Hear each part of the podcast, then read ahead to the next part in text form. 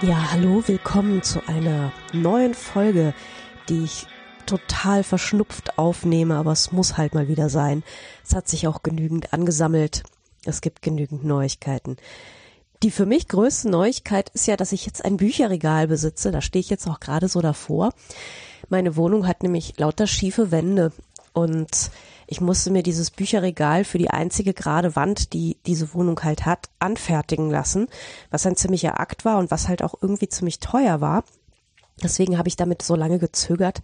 Aber jetzt steht es hier und zwar sind das äh, ungefähr 1,50 Meter in der Breite und äh, ja, so, hm, was wird das sein? 1,80 oder so in der Höhe oder 1,90.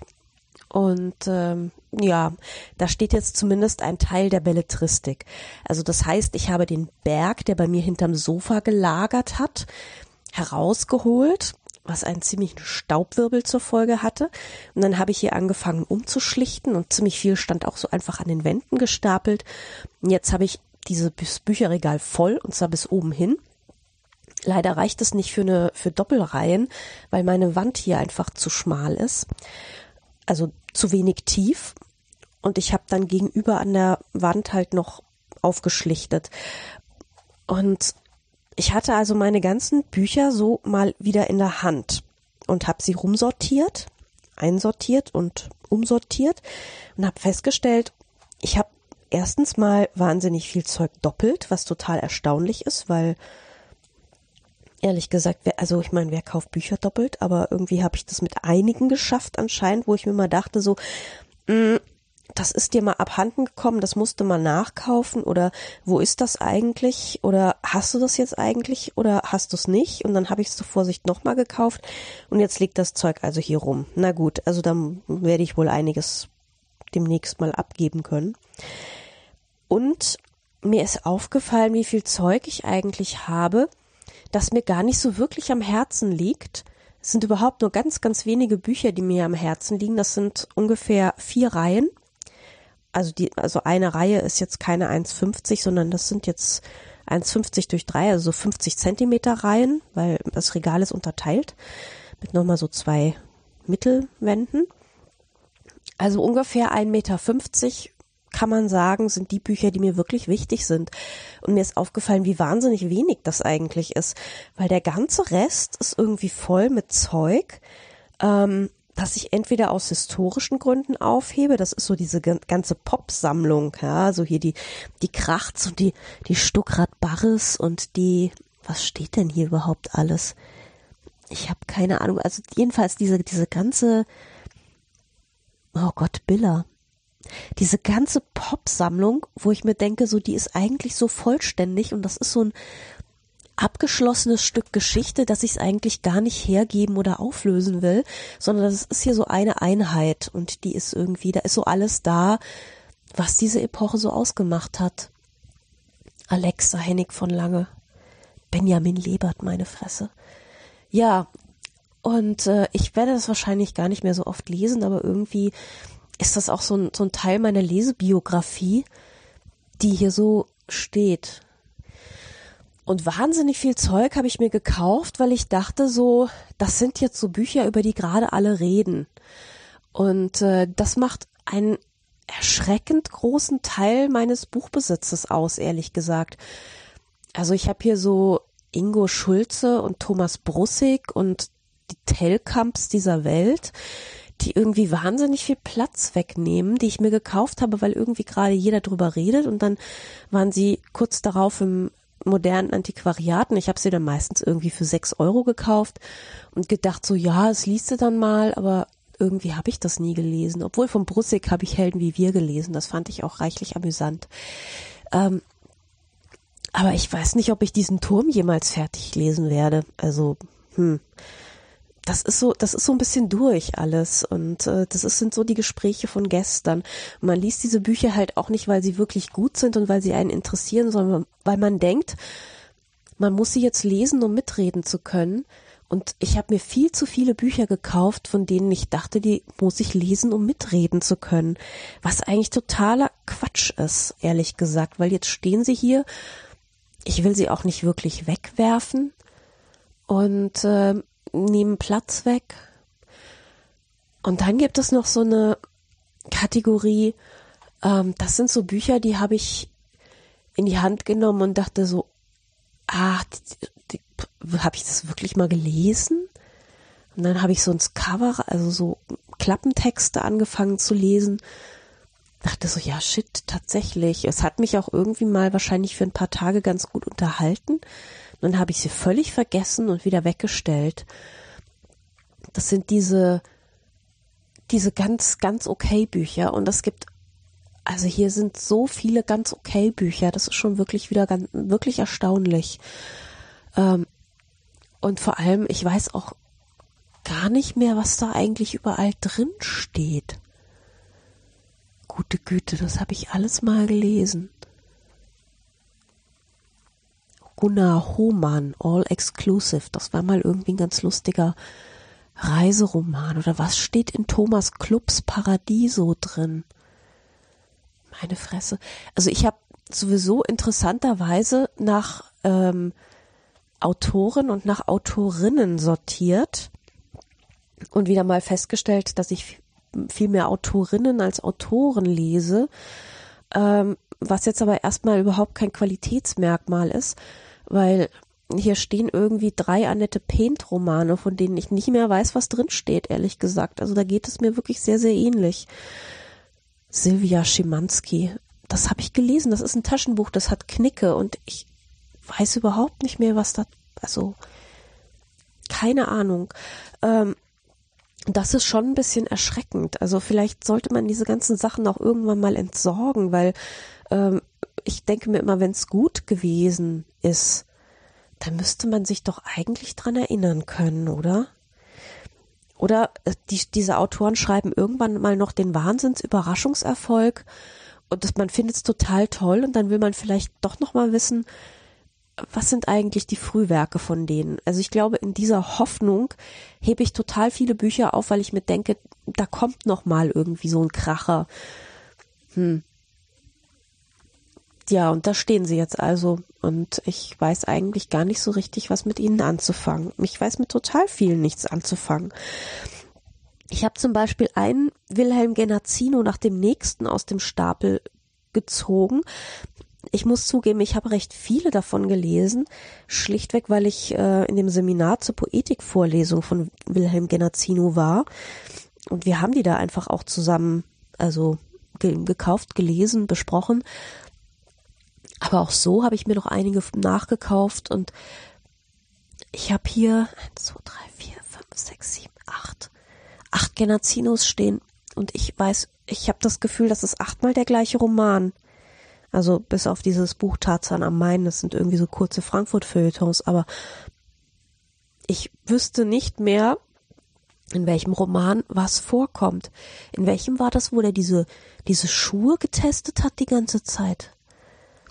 Ich weiß es nicht mehr. Ich weiß es nicht mehr. Es ist, ich, ich habe auch das Gefühl, er schreibt immer wieder das gleiche Buch. Äh, mit immer wieder den gleichen Themen. Die sind alle für sich genommen auch ganz okay aber halt nur ganz okay. Ja, es ist, es ist wirklich, es ist, es ist schrecklich. Und äh, gleich daneben stehen hier die Damen A.L. Kennedy und Sadie Smith. Und das sind Leute, wo ich mich an jedes einzelne Buch immer wieder an wahnwitzige Details erinnere. Ähm, also Zähne zeigen von Sadie Smith zum Beispiel, da gibt's so viele Dinge, äh, an die ich mich so genau erinnere. Also allein dieser Anfang mit diesem Menschen, der gegen die Tauben kämpft, ähm, das, das habe ich so präsent immer noch. Das, also das bleibt mir wahrscheinlich auch auf ewig. Äh, ja, es ist, es ist wirklich, ja, so stehe ich hier also vor meinem gigantischen, vollkommen überfüllten Bücherregal und bin so ein bisschen überfordert und ich glaube, ich lasse das mal sacken und trage einfach demnächst mal Sachen davon weg, weil was will ich mit dem ganzen Krempel in meiner Wohnung? Ich habe keine Ahnung.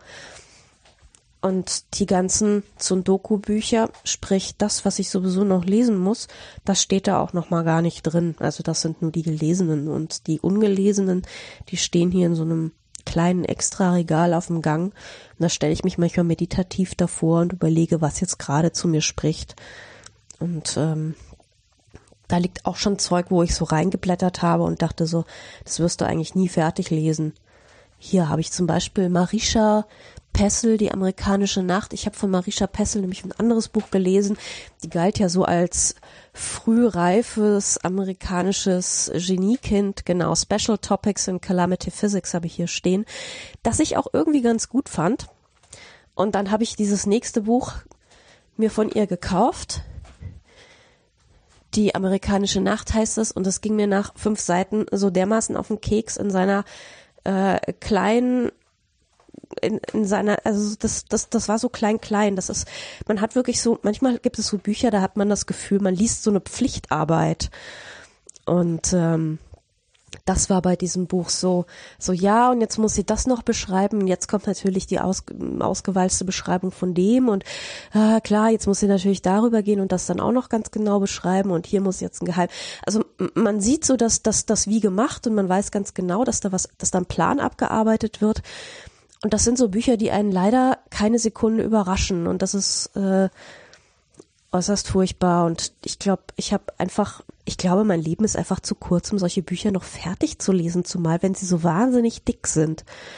Also wenn jemand unbedingt noch die amerikanische Nacht lesen möchte von Marisha Pessel, dann möge er sich bei mir melden, ich verschicke es gerne.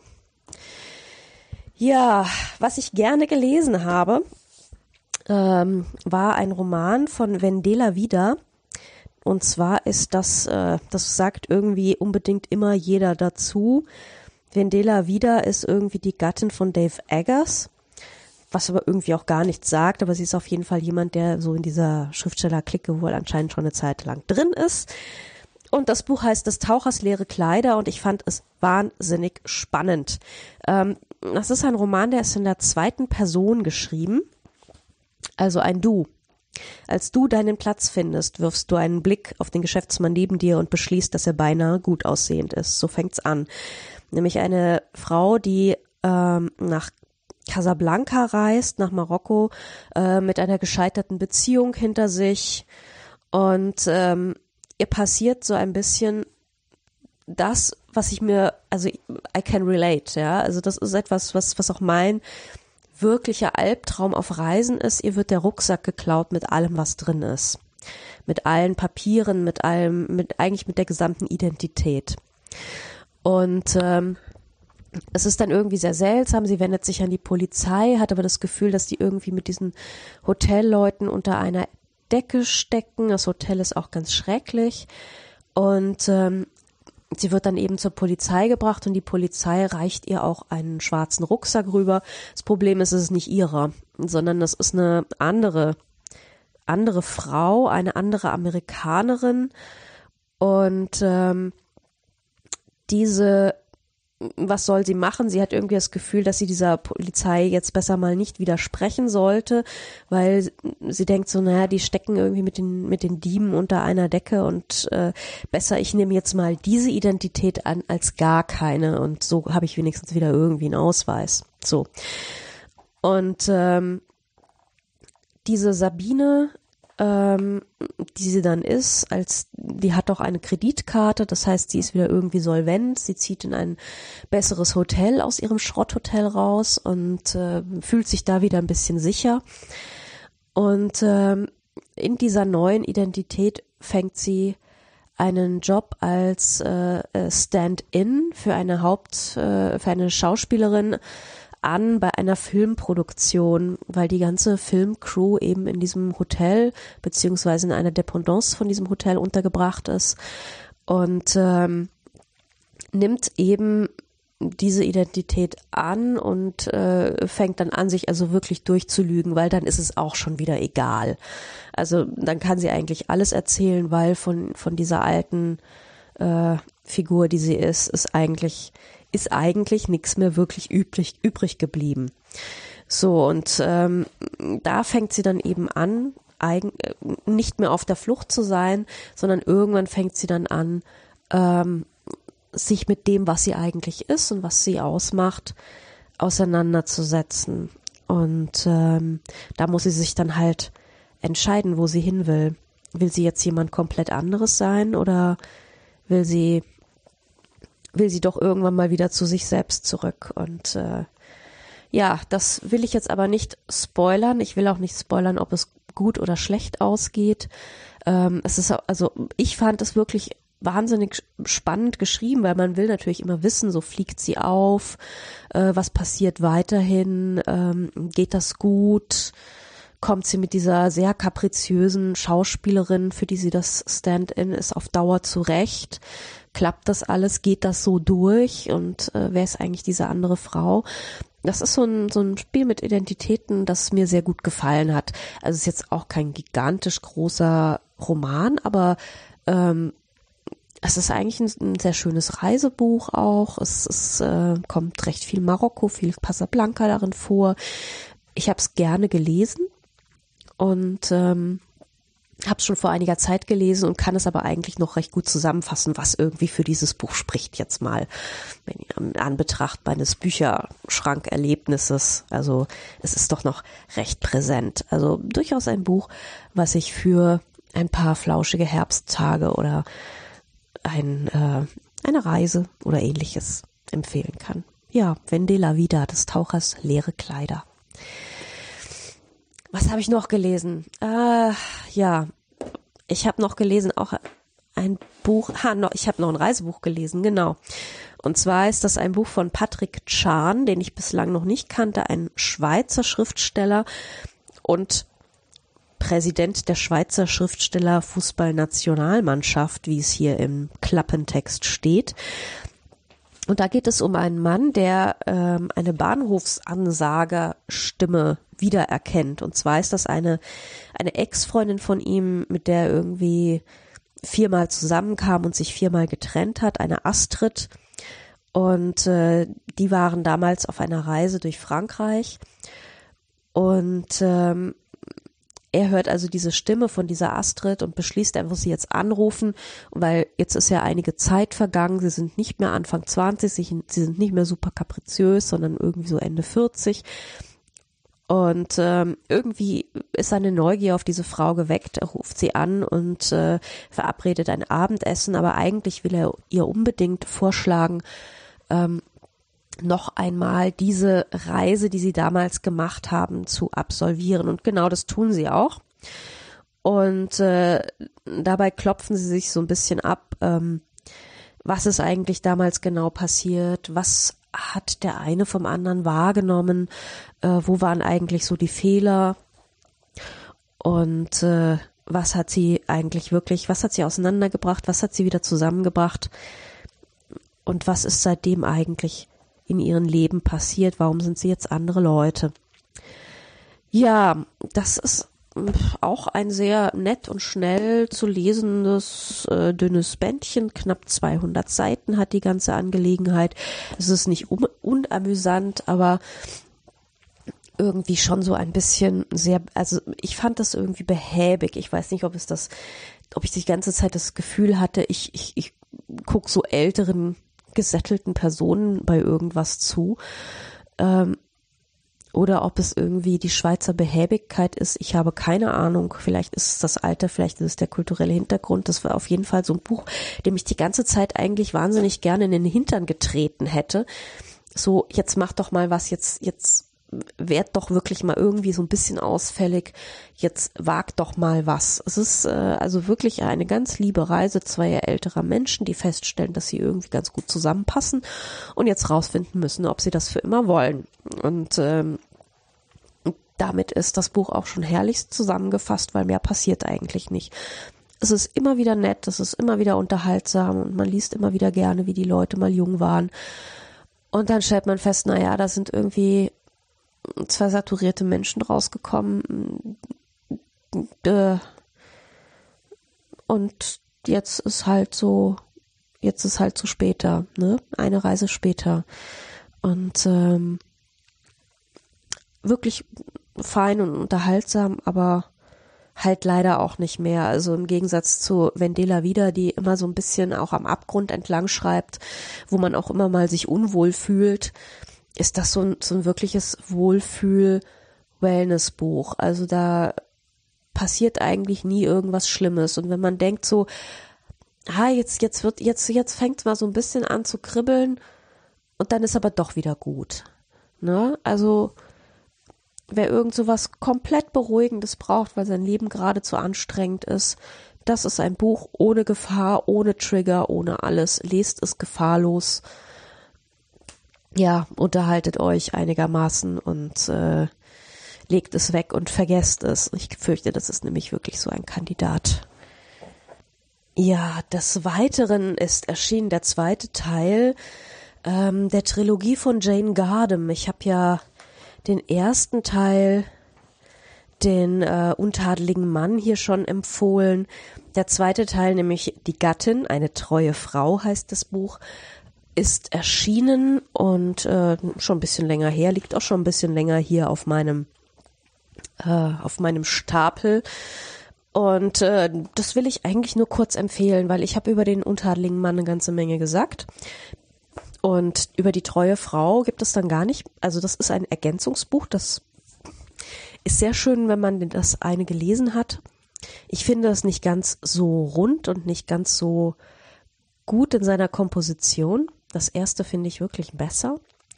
Aber ähm, es ist wirklich, also das ist, das ist eine Erzählerei auf hohem Niveau, was hier stattfindet. Also ähm, ein drittes wird ja noch erscheinen und das ist eben der, äh, wie wir mittlerweile wissen, ähm, de, der eigentliche Liebe von dieser treuen Frau, ähm, den sie nicht geheiratet hat, weil sie zuvor schon ganz kurz äh, zuvor hat sie ihrem künftigen Mann, also diesem untadeligen Mann, hat sie äh, das Ja-Wort gegeben. Sie hat zugesagt, ihn zu heiraten und dann lernt sie eben ähm, den äh, Terry Veneering kennen und aus der Sicht von diesem Veneering wird eben das dritte Buch handeln. Also nochmal eine ganz andere Sicht, eine Außensicht auf diese Ehe. Ähm, und äh, zwischen, zwischen Edward und Betty heißen sie genau. Und äh, Betty kam im ersten Buch so ein bisschen als, als so eine Langweilerin rüber. Und man stellt halt aus ihrer Sicht fest, dass sie das eigentlich überhaupt nicht ist.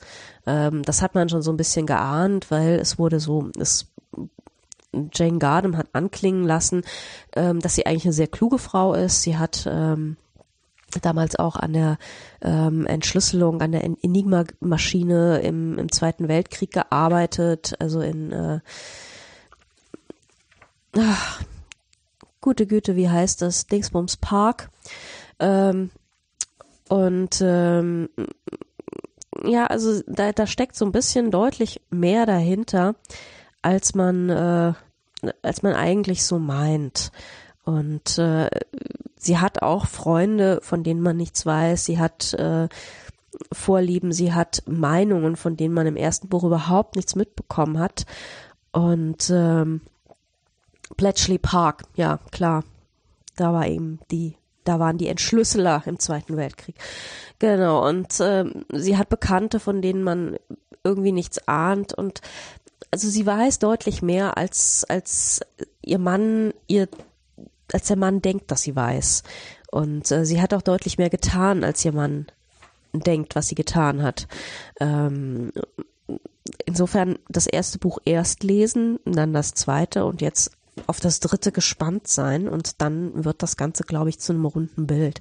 Also man sollte mit der treuen Frau, glaube ich, wirklich nicht anfangen, sondern wirklich zuerst den Mann lesen, dann die Ergänzung, die Frau und dann schauen, wie die Ehe auf Außenstehende gewirkt hat, denn das ist nochmal eine wirklich spannende Geschichte. Ja, was habe ich noch? Ich, ich habe so viel gelesen. Ich habe auch lange keinen Podcast mehr gemacht, daran liegt es wahrscheinlich. Ähm, oh Gott, da liegt ja noch mehr. Stimmt, also, was habe ich noch gelesen? so, Moment. Philipp Mosetter, die Einladung, darf ich das überhaupt schon sagen, weil das hat nämlich so eine irre Sperrfrist. Ähm, das kommt nämlich, ich glaube, das kommt im, im, im September. Insofern kann ich das, glaube ich, schon anteasern. Das ist nämlich aber, ich habe es irgendwie im Juli gelesen oder so. Äh, Philipp Mosetter, die Einladung, ein Protokoll, ist erschienen in einem kleinen Frankfurter Verlag, Edition Faust. Äh, die machen auch das Magazin Faust Kultur. Also sehr ähm, ambitionierte und engagierte Leute in Sachen Literatur. Und das ist ähm, ein wirklich das ist ein kleines, feines Buch. Kann man wirklich nicht anders sagen. Philipp Moserter schreibt hier aus der Sicht eines Mannes, der so ein bisschen halb von seinem Freundeskreis dazu gezwungen wird, seine Freunde zum Geburtstag einzuladen. Und äh, sie haben sich dann also in diesem Ausflugslokal einquartiert. Das ist Winter, man kann eigentlich nicht wirklich raus. Äh, man ist so halb eingeschneit. Und ähm, es gibt in diesem Ausflugslokal auch Zimmer, in denen man übernachten kann. Und da sitzen sie dann also und äh, kommen nicht wirklich weg. Und das Problem ist, nicht nur sie kommen nicht wirklich weg, die anderen auch nicht. Und die anderen, das sind zum Teil, also das ist zum Beispiel große Katastrophe von einem der Beteiligten an dieser Geburtstagsgesellschaft, die Geliebte und der gemeinsame Sohn, aber auch der Mann dieser Geliebten, der denkt, der Sohn sei von ihm. Und so findet dann also ein Gekeife und Geschleiche statt, ähm, das schon mal ganz herzig ist. Und äh, so geht das Ganze dann also weiter, also von Katastrophe zu Katastrophe. Und ähm, keiner weiß so richtig, was die anderen und denkt und versucht sich dann aber irgendwie doch und dann fließt zu viel Wein und also es ist wirklich ein hübsches kleines Kabinettstückchen von einem Buch. Es macht wirklich Spaß zu lesen. Ähm, diese, diese verschneite Geburtstagsnacht. Und Philipp Mosetter ist bisher eigentlich nicht wirklich als Romanautor aufgefallen. Das ist jemand, der vor, vor allem äh, auch Kabarettist, Schauspieler und Theatermann ist. Hat hier zum Beispiel in Frankfurt mit Michael Quast zusammengearbeitet, also eigentlich eher so eine Lokalgröße und ähm, hat aber hier wirklich einen sehr, sehr hübschen Roman geschrieben, dem man auch so ein bisschen anmerkt, dass es ein Theatermann ist, weil es immer so was Bühnenhaftes hat. Also diese, es spielt eben immer in dieser Gaststätte, in diesem Gastraum, äh, teilweise in der Raucherecke davor. Und ähm, was außerhalb dessen oder in den Zimmern passiert, das wird nur angedeutet. Ähm, es gibt immer wieder mal Ausflüge in die Vergangenheit. Aber im Grunde hat man doch dieses Bühnensetting und da spielt sich dann also eben alles ab zwischen diesen Leuten und ähm, was sie wissen, was sie nicht wissen und so weiter. Also aus einem ziemlich abseitigen Verlag, eben Edition Faust, die sich aber momentan wirklich äh, ganz gut mausern und ein sehr ehrgeiziges Programm auflegen. Also auf jeden Fall einen Blick wert. Ähm, ein hübsches Buch die Einladung von Philipp Mosetter. Äh, und man kann es durchaus als kleinen Roman bezeichnen, auch wenn ein Protokoll darunter steht. Ja, so, weiter. ja, Komik ist ja immer so ein Thema, ne? Ähm, ich habe hier so ein Buch vor mir, was eigentlich ein komisches Buch ist, äh, worüber ich aber nicht wirklich lachen konnte und zwar von Frank Schulz. Onno Fietz und das Schiff der baumelnden Seelen. Also Onno Fietz, das ist eine Detektiv, naja, im weitesten Sinne Detektivromanreihe, also diesem Onno Fietz, ähm, das ist mehr so ein Hamburger Original, der eigentlich auch nicht so recht weiß, was er mit seinem Leben anfangen soll und der dann irgendwie dazu kommt, äh, eine Detektei aufzumachen und sich anheuern zu lassen und das eben, äh, er lässt sich anheuern vom, von dem Vetter des Erzählers. Und das ist ein sehr, sehr unangenehmer Mensch. Donald Jochemsen, ein vollkommen überkandidelter Möchtegern-Künstler, ähm, der in letzter Zeit groß rausgekommen ist mit einer YouTube-Reihe über ähm, eine sehr verballhornte Kasperle äh, und äh, ja, dieser, diese Kasperle-Szenen stehen hier immer so bisschen am Anfang und äh, immer am Anfang der Kapitel und unterteilen die ganze Angelegenheit. Und ähm, ja, und dann begeben sie sich eben auf dieses Schiff, weil Donald Jochemsens Angebetete dort in der Musical-Truppe arbeitet. Er sie ganz toll findet, man schon ahnt, dass sie diesen eigentlich körperlich wirklich ziemlich abstoßenden Menschen, das wird auch bis in die letzte Körperschuppe schweißdurchtränkte Körperschuppe. Es ist, es ist wirklich sehr, sehr eklig beschrieben. Also dieser Mensch wird äh, einem nicht, nicht sympathischer der verliebt sich eben in diese Musical-Schauspielerin und äh, man ahnt eben, dass das nicht unbedingt auf Gegenseitigkeit beruht. So. Ähm, jetzt ist es so, dass Donald Jochimsen ein wahnsinnig paranoider Mensch ist und äh, sich vorher informiert hat, wie viele Leute von Kreuzschiffen, Kreuzfahrtschiffen verschwinden. Deswegen ein Bewacher sich engagiert. Und äh, das ist eben Onno Fietz. Und äh, Onno geht diese ganze Sache mit einer ziemlichen Hypothese an, weil das Problem ist, ich habe leider nicht die vorigen Romane gelesen, was eine blöde Idee ist. Ich müsste es wahrscheinlich tun, denn Onno Fietz ähm, hat seine äh, Ermittlungen bereits hinter sich und dadurch eine traumatische, posttraumatische Belastungsstörung und äh, die nagt an ihm, die nagt auch an seiner Ehe ganz kräftig, die eigentlich seit äh, vielen Jahren recht stabil scheint. Seine Frau wird auch sehr sympathisch geschildert, also man gönnt den beiden eigentlich alles Gute der Welt. Aber Onno hat ein Problem und ähm, ja, dieses Problem holt ihm an diesem Schiff eben leider Gottes auch ein. So. Äh, jetzt wird das Ganze eben durchsetzt durch diese Kasperle-Stücke, die ähm, Einmal hier im Original Kasper Spacken, Nacken und der Lude von Buxtehude ist zum Beispiel eines davon. Ähm, das wird dann immer in Dialekt und in Hochsprache wiedergegeben, was man dann so ein bisschen doppelt lesen muss. Das äh, verlangsamt den Lesefluss dann nochmal deutlich. Das Ganze ist eben auch in einer sehr, wie soll man diese Sprache beschreiben, sehr überladen, sehr witzelgesättigt mir irgendwie, also ich bin wirklich erstaunt von mir, weil normalerweise habe ich kein Problem mit Büchern, die, die voll, die eigentlich so vor, vor Witz überborden. Also da wird ja immer gerne mal gesagt, ja, das muss man dann abschlanken und dann soll man sich doch diese Wolte nicht auch noch. Und ich denke mir so, nee, kann man kann ruhig eigentlich alles rein, weil äh, ich hab nichts gegen das Barocke, mach mal rein, mach mal noch einen Schnörkel, mach mal noch eine Wolte, mach mal noch einen Witz, das ist schon okay. Gegen Karlauer habe ich auch nichts, also eigentlich alles prima so. Das war jetzt das erste Buch, wo es mir wirklich auf den Keks ging. Das ist ganz erstaunlich und ich habe, ich hm, überlege seitdem, woran das eigentlich liegt. Ich habe dann angefangen, mal so ein paar Rezensionen zu lesen, die haben das alle sehr gelobt.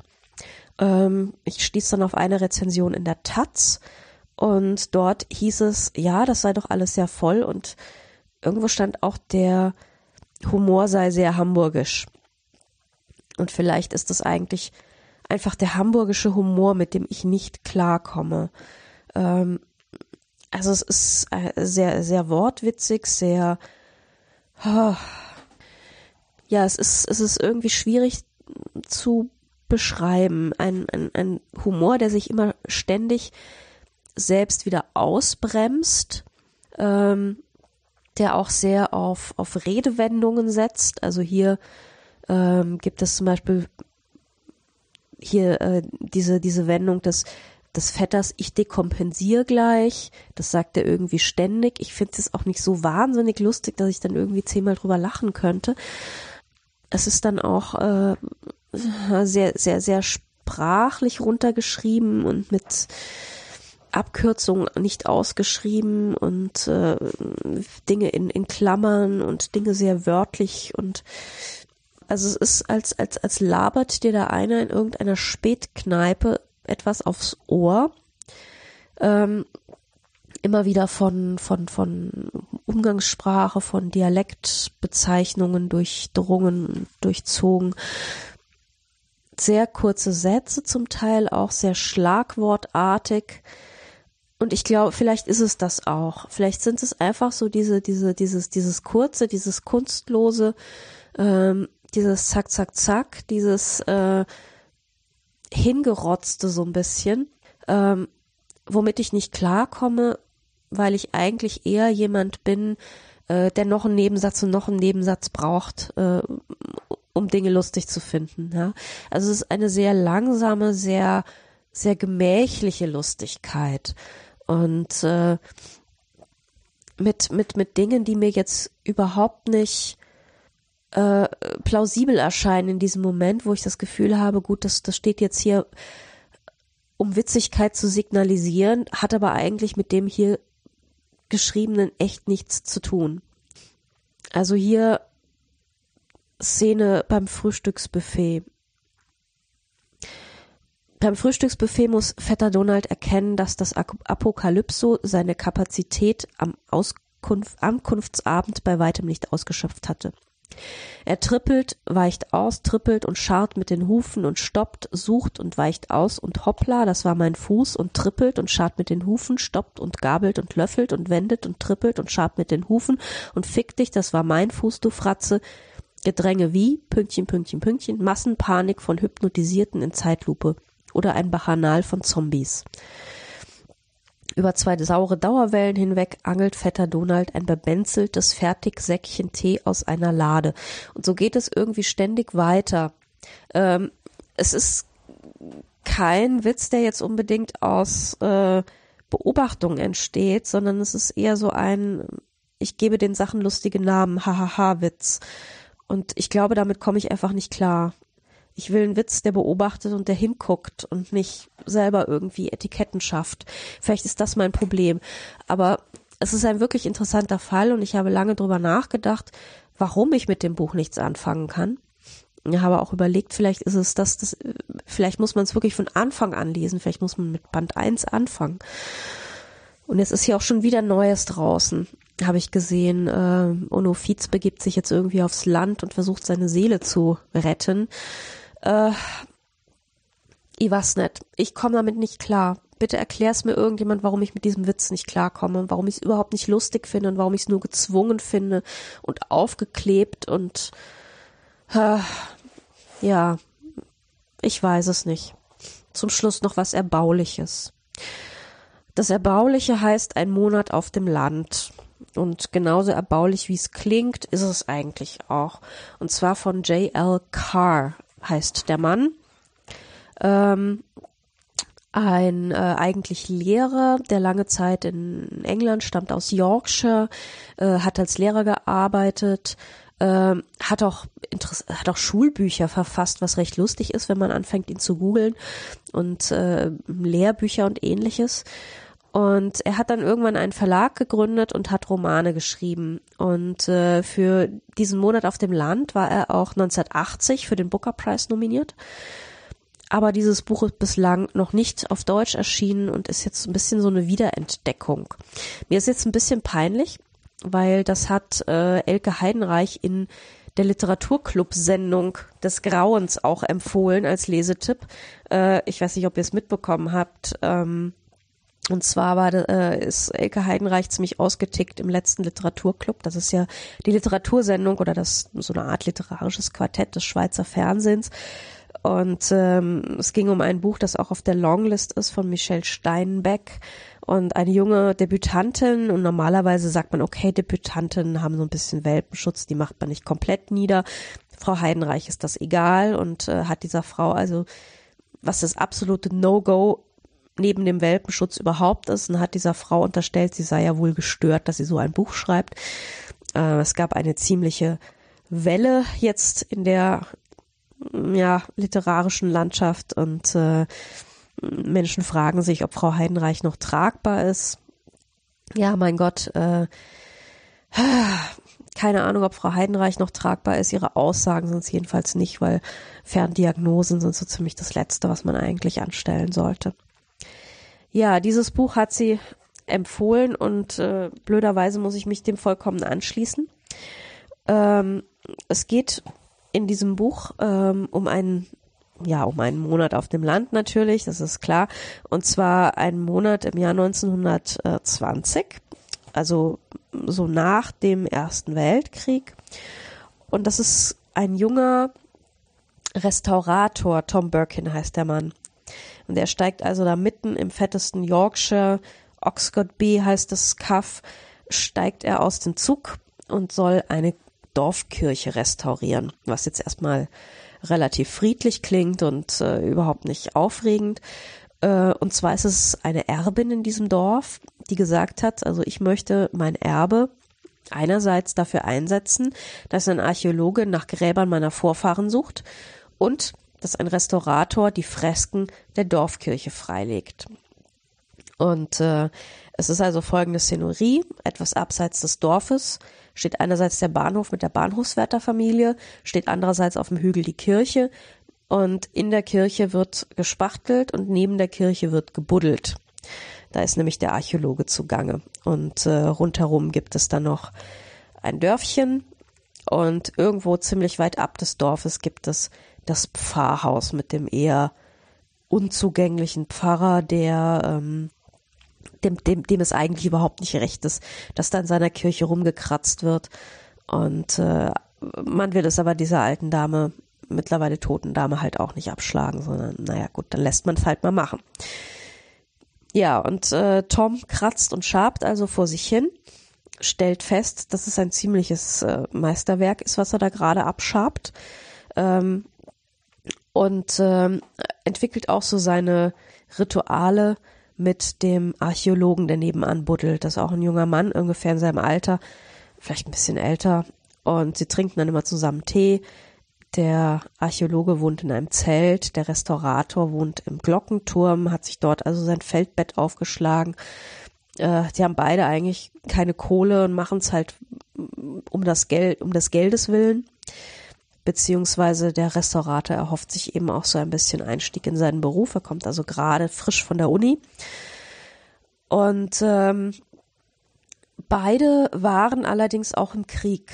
Und äh, das wird sehr dezent angedeutet, dass sie dort auch so ihre Traumata mit sich herumschleppen. Ähm, und äh, Tom fängt dann eben an, in diesem Dorf sich mit Leuten anzufreunden, unter anderem mit der Bahnwärterfamilie. Ähm, er wird dann da sogar in die Kirche geschleppt, äh, freundet sich mit den Kindern an. Ähm, also fängt, fängt wirklich wieder an, so ein bisschen sich ins Leben zu integrieren, was ihm vorher wirklich, wirklich schwer gefallen ist. Und jetzt hier in diesem kleinen Dorf, da ist halt einfach nichts anderes außer seiner Kirche, wo er wirklich nützlich ist mal wieder und äh, wo eben diese Leute sind, die ihn auch eigentlich recht freundlich empfangen. Und ähm, ja, schrabbelt sich da also im Laufe dieses Monats da so ein bisschen nicht nur das Fresko wieder frei, sondern schrabbelt sich auch seine Sinne wieder frei und kriegt endlich mal wieder was mit außerhalb von sich selbst und seinem Schützengraben Quatsch, der ihm da noch im Gehirn sitzt und äh, alles eigentlich bestimmt hat lange Zeit. Ja, und das ist sehr ohne Holzhammer erzählt. Das ist das Schöne. Es ist sehr, es ist eine, eigentlich kann man es lesen als eine ganz schöne sommerliche Landgeschichte. Gut, zwischendurch stirbt mal ein Kind an, an Tuberkulose, äh, wie es halt so ist in, in England in den 20er Jahren. Ne? Äh, aber es ist für ihn halt so ein, ein sehr erholsamer Monat. Es ist wunderschönes Wetter, es ist sehr sonnig und auf den ersten Blick ist das Buch auch sehr sonnig. Aber es ist eben eine Sonne nach dem langen, langen Schatten und das merkt man eben auch, wie alle wieder so ein bisschen versuchen, sich ins Leben einzugliedern. Und äh, dadurch, dass man den Schatten immer ahnt und weiß, dass er auch da war, dadurch wird es nie zu idyllisch und nie zu kitschig.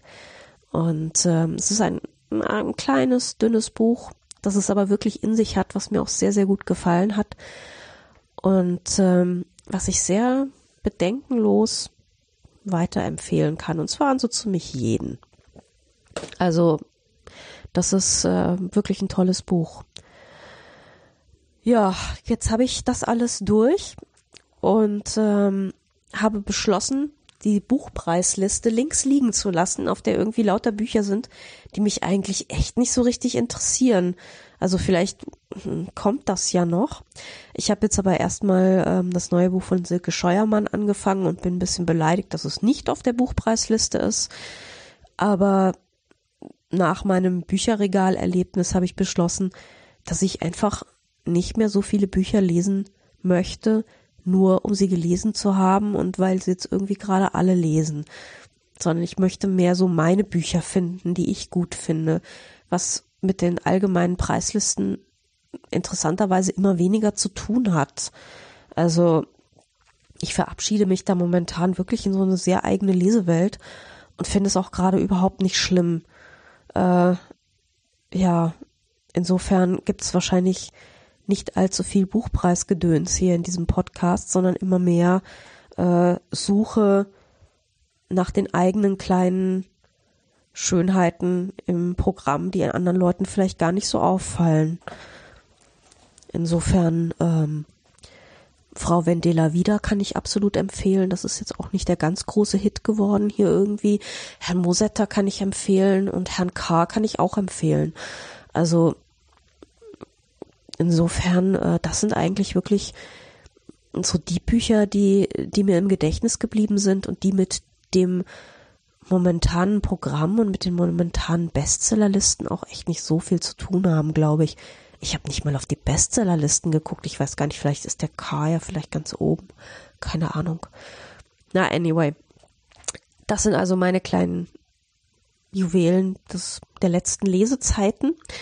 Ähm, ich werde bald wieder berichten, was ich Neues gelesen habe. Spätestens wahrscheinlich zur Buchmesse kommt wieder ein ganzer Stapel.